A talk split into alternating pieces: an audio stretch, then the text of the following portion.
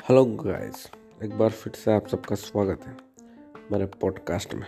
जैसा कि मैंने आपको बताया था कि आम आदमी पार्टी का सीएम फेस भगवंत मान होने जा रहे हैं तो हमारी उसी बात पर आज मोहर लग चुकी है और आम आदमी पार्टी ने भगवंत मान को अपना सीएम कैंडिडेट घोषित कर दिया है।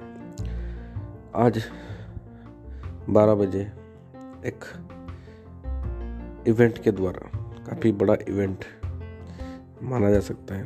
और यह आम आदमी पार्टी के लिए एक चुनाव कैंपेन का एक अहम हिस्सा भी माना जा सकता है। इस प्रकार अभी इलेक्शन कमीशन ने सभी प्रकार की रैलियों पर रोक लगा रखी है। तो इससे अच्छा कोई प्रोग्राम और हो नहीं सकता चुनाव प्रचार का और इसी के साथ अपना कैंडिडेट अनाउंस करना।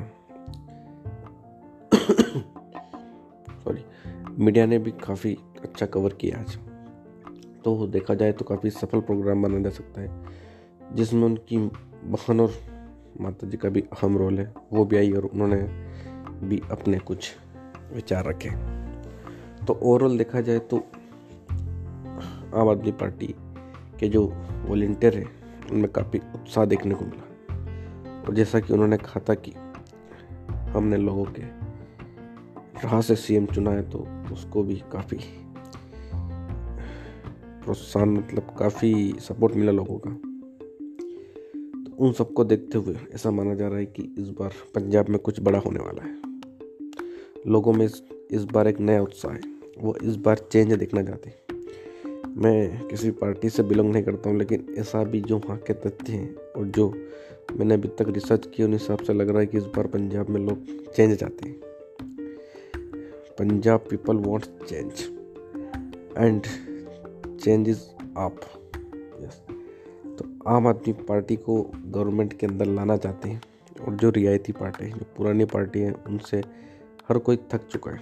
अगर सही शब्दों में कहूँ तो मैं भी थक चुका हूँ।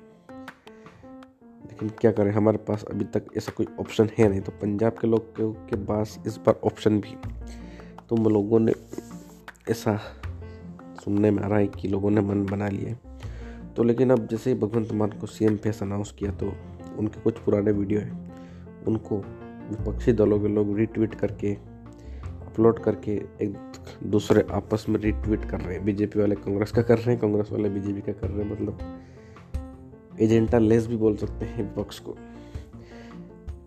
उनका सबसे बड़ा जो एक ही कंट्रोवर्सी है शराब की, बस उसके अलावा अभी तक उन पर कोई किसी प्रकार का कोई केस नहीं है। ना ही कोई कंट्रोवर्सी बस है मात्र ड्रिंक्स वगैरह का कुछ मैटर है उनका तो काफ़ी कुछ पुराने वीडियो वायरल हुए तो उन्हीं वीडियो को वापस लेकर विपक्ष हमला बोलना चाहती है तो ये तथ्य शायद आपको गलत लगे लेकिन मैं इतना कहना चाहूँगा कि आजकल कौन शराब नहीं पीता बहुत ही कम लोग हो गए जो शराब नहीं पीते लेकिन कुछ लोग चुबा लेते हैं और कुछ लोग बाहर आ जाते हैं उनमें से कुछ भगवंत मान है लेकिन उन्होंने काफ़ी समय पहले बोला था कि अब वो इन चीज़ों से बाहर निकल चुके और उनकी एक बार उन्होंने एक सभा में कहा था और उनकी माँ भी उनके साथ थी।